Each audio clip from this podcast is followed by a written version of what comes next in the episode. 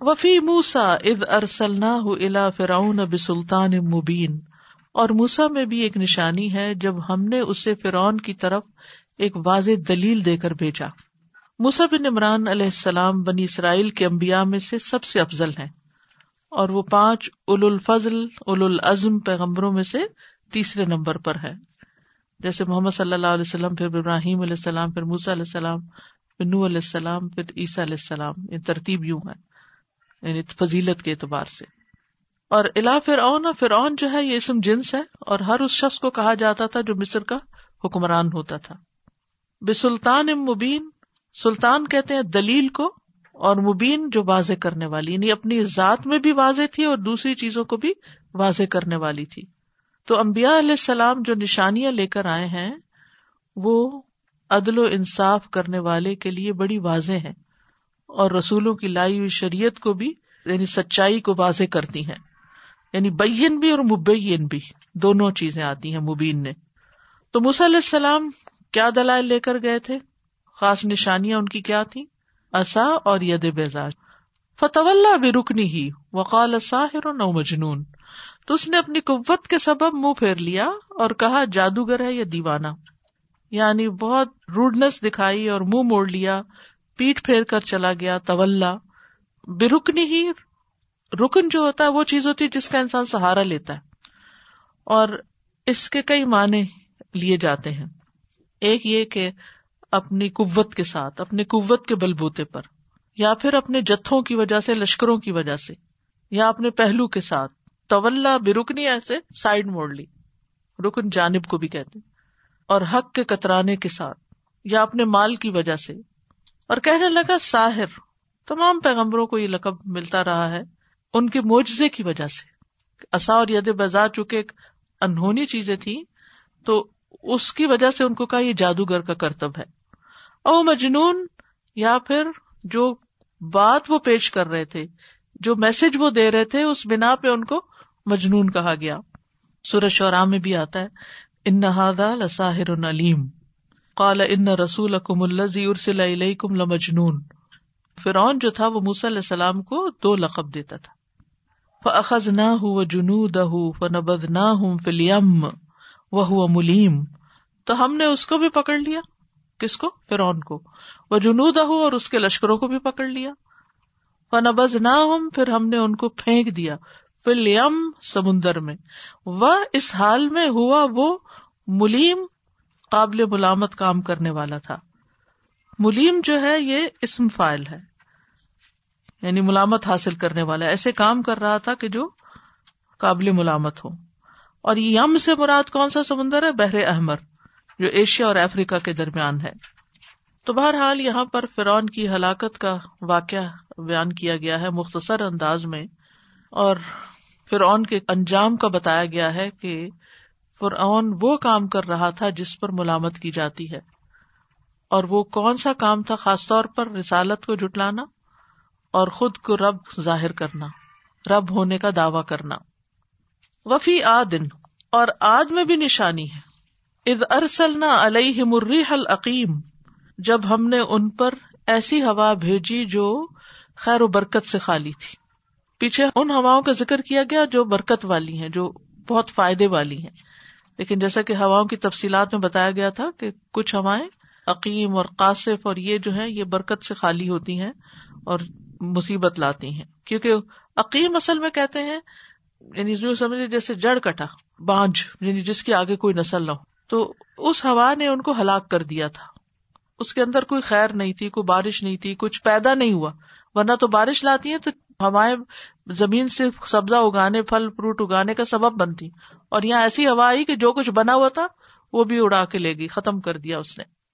اور اس کی تفصیل سورت الحق میں بھی آتا ہے نا سخر علیہم سب لیال و سمانیت ایام حسومن فتر القوم فیہا سرعا کأنہم آجاز نخل خاویہ۔ کہ وہ ان پر سات راتیں آٹھ دن تک مسلسل چلتی رہی۔ آپ سوچیے کہ حال کیا ہوا ہوگا۔ اور ان کو اکھاڑ کر پھینک دیا۔ ما تذر من شیئن۔ نہیں چھوڑا کسی بھی چیز کو۔ اتت علیہ، جس پر وہ آئی اللہ جالت ہو کر رمیم مگر اس نے اس چیز کو وہ سیدھا ہڈیوں کی طرح کر دیا۔ چورا چورا کر دیا۔ ریزا ریزا کر دیا۔ راکھ بنا کے رکھ دیا۔ بالکل ہی ختم کر دیا۔ یعنی اس ہوا نے ان کی تباہی پھیر دی۔ نباتات خشک ہو گئے، ہر طرف مٹی اڑنے لگی، انگاروں کی راکھ بن گئی اور ہر چیز تباہ حال بوسیدہ ہو گئی۔ جیسے کل بات ہو رہی تھی نا کہ فال کلر بھی جب تیز ٹھنڈی ہوا چلتی ہے تو ان کا رنگ بھی براؤن ہو جاتا ہے۔ پیلا بھی وہ والا پیلا نہیں جو خوبصورت ہوتا ہے، بالکل ایک عجیب سیڈ سی فیلنگ ڈل ہو جاتا ہے۔ تو ہوائیں جو ہیں وہ خیر بھی لاتی ہیں اور ہوائیں جو ہیں وہ زندگی بھی ختم کر دیتی ہیں۔ تو یہاں ان کے اندر بڑا تکبر اور غرور تھا کہ ہماری عمارتیں بہت اونچی ہیں اور ہمارے قد بہت اونچے ہیں۔ تو اللہ تعالیٰ نے ان کو کھجور کی تنوں کی طرح اٹھا کے پٹھا دیا۔ وفی سمودا اور سمود میں بھی ایک نشانی ہے یعنی ان کی ہلاکت میں۔ اس قیل الحم تمتا ہین جب ان سے کہا گیا کہ تم فائدہ اٹھا لو ایک وقت تک۔ سورت ہود میں آتا ہے آج سکسٹی فائیو میں تمتا فی دار کم سلاست ایام رال واد ان غیر مقلوب اب یہ کب ہوا تھا؟ اونٹنی کی کونچے کاٹ دینے کے بعد۔ اصل میں انہوں نے پیغمبر سے معجزہ مانگا تھا اور پیغمبر نے ان کو جو معجزہ دکھایا وہ کیا تھا کہ ایک بڑی چٹان سے ان کی آنکھوں کے سامنے اونٹنی برامد ہوئی، اس کے اندر سے نکلی اور وہ سارا پانی پی جاتی تھی ان کا تو انہوں نے اسی کو مار ڈالا۔ فت ان امر رب فخت ہوں مسا اقتوہم ینظرون انہوں نے اپنے رب کے حکم سے سرکشی کی تھی۔ تو انہیں کڑک نے پکڑ لیا اور وہ دیکھ رہے تھے۔ اخذت ہوں مسا بجلی کی کڑک نے پکڑا۔ یعنی انہوں نے انکار کیا اور اپنی گمراہی سے رجوع نہیں کیا، سرکشی کی۔ ایک جگہ پر آتا چنگاڑ نے پکڑ لیا اور یہ زلزلہ اور چنگاڑ تھی۔ وہ ہوم ضرور اور وہ دیکھ رہے تھے یعنی ایک دوسرے کو اپنی آنکھوں سے مرتے دیکھ رہے تھے کہ سب مر مر کے گر رہے ہیں۔ یعنی سب ایک دوسرے کی بے بسی بھی دیکھ رہے تھے۔ من قیام تو انہوں نے کسی طرح کھڑے ہونے کی طاقت نہ پائی۔ ایسے گرے کے اٹھ ہی نہ سکے۔ وما کا نو منتصرین اور وہ بدلا لینے والے بھی نہ تھے۔ مقابلہ کرنے والے بھی نہ تھے۔ یعنی ان میں سے کسی کو قدرت نہیں تھی کہ ایک دوسرے کو سنبھالے یا پھر اپنے آپ کو سنبھال سکے۔ سب کے سب ہلاک ہو گئے۔ تو جو لوگ بھی امبیا کو جٹلاتے ہیں، پھر اللہ تعالیٰ ان کے ساتھ ایسا ہی کرتا ہے۔ یاد رکھیے کہ جو لوگ رسولوں کو جٹلاتے ہیں، یہاں رسول اور نبی کا بھی فرق تھوڑا سا پتا چلتا ہے۔ رسول جو ہوتا ہے، وہ عام طور پہ کہا جاتا ہے صاحب شریعت ہوتا ہے اور نبی جو ہے، وہ اسی کو آگے لے کے چلتا ہے۔ رسولوں کے انکار کے بعد قومیں تباہ کر دی جاتی ہیں، جب نہیں مان لاتی ایک وقت دیا جاتا ہے۔ لیکن نبیوں کے انکار کے بعد ان کی وہ تباہی نہیں آتی۔ وقو منو من قبل اور اس سے پہلے قوم نوح کو بھی۔ یعنی نو علیہ السلام ان سب قوموں سے، قوم لوت قوم عاد، قوم سمود ان سب سے پہلے تھے۔ ان کانو قومن فاسقین۔ بے شک وہ نافرمان لوگ تھے۔ یعنی اللہ کی حدیں توڑنے والے تھے۔ فسق۔ نو علیہ السلام نے ساڑھے نو سو سال تک اپنی قوم کو تبلیغ کی، لیکن لوگ مان کے نہ دیے۔ اور وہی کرتے رہے جو ان کی مرضی تھی۔ تو اب یہاں مکہ والوں کو سمجھایا جا رہا ہے کہ اگر تم نہیں مانو گے تو تمہارے ساتھ بھی ایسا ہی ہوگا۔ ایک طرف انہیں کائنات کی نشانیوں پر غور و فکر کر کے اپنے رب کو پانے اور رب کی عظمت کو جاننے کی دعوت دی گئی اور دوسری طرف ڈرایا گیا یعنی سمجھایا بھی گیا اور ڈرایا بھی گیا۔ یہی ایک دائی کا کام ہوتا ہے۔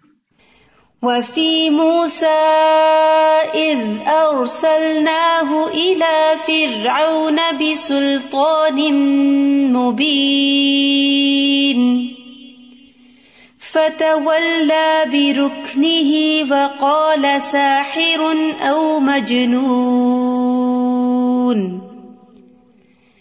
فأخذناه وجنوده فنبذناهم في اليم وهو مليم وفي عاد إذ أرسلنا عليهم الريح العقيم. ما تذر من شيء أتت عليه إلا جعلته كالرميم. وفي ثمود إذ قيل لهم تمتعوا حتى حين فعتوا عن أمر ربهم فأخذتهم الصاعقة وهم ينظرون. فما استطاعوا من قيام وما كانوا منتصرين. وقوم نوح من قبل انہم كانوا قوما فاسقین یہ جو آج سینتیس ہے نا، تھرٹی سیون و ترک نہ فی ہا آیتن اور چھوڑ دی ہم نے اس میں ایک نشانی یعنی باقی چھوڑ دی۔ تو اس کے بارے میں میں پڑھ رہی تھی تفہیم القرآن سے کہ اس نشانی سے مراد بحیر مردار ہے، ڈیڈ سی۔ جس کا جنوبی علاقہ آج بھی ایک عظیم الشان تباہی کے آثار پیش کر رہا ہے۔ ماہرین آثار قدیمہ کا اندازہ ہے کہ قوم لوت کے بڑے شہر غالباً شدید زلزلے سے زمین کے اندر ہی دھنس گئے تھے اور ان کے اوپر بحیرہ مردار کا پانی پھیل گیا تھا۔ کیونکہ اس بحیرے کا وہ حصہ جو السان نامی چھوٹے سے جزیرہ نما کے جنوب میں واقع ہے، صاف طور پر بعد کی پیداوار معلوم ہوتا ہے۔ اور قدیم بحیرہ بحیر مردار کے جو آثار اس جزیرہ نما کے شمال تک نظر آتے ہیں، وہ جنوب میں پائے جانے والے آثار سے بہت مختلف ہیں۔ اس سے یہ قیاس کیا جاتا ہے کہ جنوب کا حصہ پہلے اس بحیرے کی سطح سے بلند تھا، بعد میں کسی وقت دھنس کر نیچے چلا گیا۔ اس کے دھنسنے کا زمانہ بھی دو ہزار برس قبل مسیح کے لگ بھگ معلوم ہوتا ہے۔ یہی تاریخی طور پر حضرت ابراہیم اور حضرت لوت کا زمانہ ہے۔ نائنٹین سکسٹی فائیو میں آثار قدیمہ کی تلاش کرنے والی ایک امریکی جماعت السان پر ایک بہت بڑا قبرستان ملا، جس میں بیس ہزار سے زیادہ قبریں ہیں۔ اس سے اندازہ ہوتا ہے کہ قریب میں کوئی بڑا شہر ضرور آباد ہوگا، مگر کسی ایسے شہر کے آسار آس پاس موجود نہیں۔ قبریں ہیں، شہر کوئی نہیں، جس سے متصل اتنا بڑا قبرستان بن سکتا ہو۔ اس سے بھی یہ شبہ تقویت پاتا ہے کہ جس شہر کا یہ قبرستان تھا، وہ بحیرے میں غرق ہو چکا ہے۔ پانی کے نیچے۔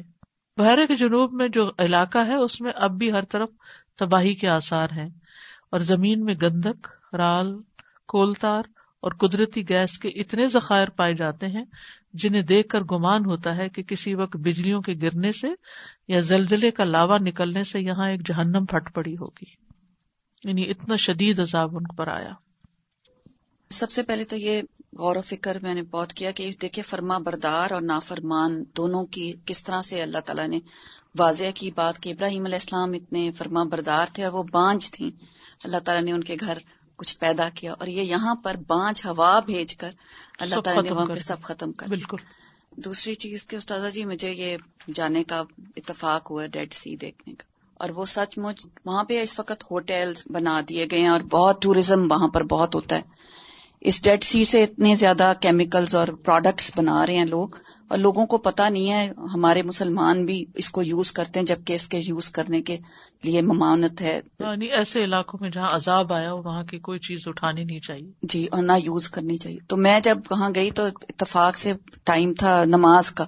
تو مجھے خوف سا ہوتا ہے نا کہ وہاں ہوٹل تھا اور انہوں نے کہا کہ یہاں سے آگے جو ہے ہوٹل کا جو ٹیرس تھا وہ اس طرح سمجھ لیں کہ جیسے یہ ٹیبل ہے اور پھر اس کے نیچے مطلب اتنا زیادہ نیچے زمین اندر دھنس گئی بھی ہے جہاں سے ہوٹل کے اپنے ٹیرسز اور وہ سب کہا جاتا ہے آپ کی بات سمجھ آتا ہے کہ یہ کہا جاتا ہے کہ زمین کا سب سے زیادہ یعنی جی ڈیپسٹ ڈیپسٹ۔ جگہ ہے جی جی۔ اور وہاں لوگ یہ مٹی کے ساتھ وہ اپنے آپ کو مل کر وہ وہاں وہ یوز کرتے ہیں عقل اتنی ختم ہے اس بات سے۔ آگے پیچھے۔ جی سر میں یہ دیکھ رہی تھی کہ یہاں پہ اللہ سبحانہ تعالیٰ نے ہر قوم کی کوئی نہ کوئی ایک بری چیز بتائی ہوئی ہے۔ اور اگر ہم ادھر دیکھ رہے ہیں تو آج وہ ساری چیزیں مل کے ہماری قوم میں آ گئی ہیں۔ اللہ رحم کر السلام علیکم۔ استاذہ جی ڈیڈ سی کے بارے میں ہی میں دوبارہ تھوڑا اتنا ہیوی پانی ہے نا ایسے لگتا ہے ہوا کے ساتھ لہریں بھی نہیں اٹھتی۔ It's just dead it's heavy it's dark blue اور خوف آتا ہے اور ہم لوگ تو بڑی جلدی ادھر سے گزر گئے تھے۔ ایسی جگہوں پہ رکنا نہیں چاہیے۔ ہاں جی ہم مسجد القسا جا رہے تھے تو ہم بڑی جلدی گزر گئے۔ اوکے جزاکم اللہ خیرن سبحان اللہ و بحمد کا اشد اللہ اللہ اللہ انتا استخر کا و اطوب السلام علیکم و رحمۃ اللہ وبرکاتہ۔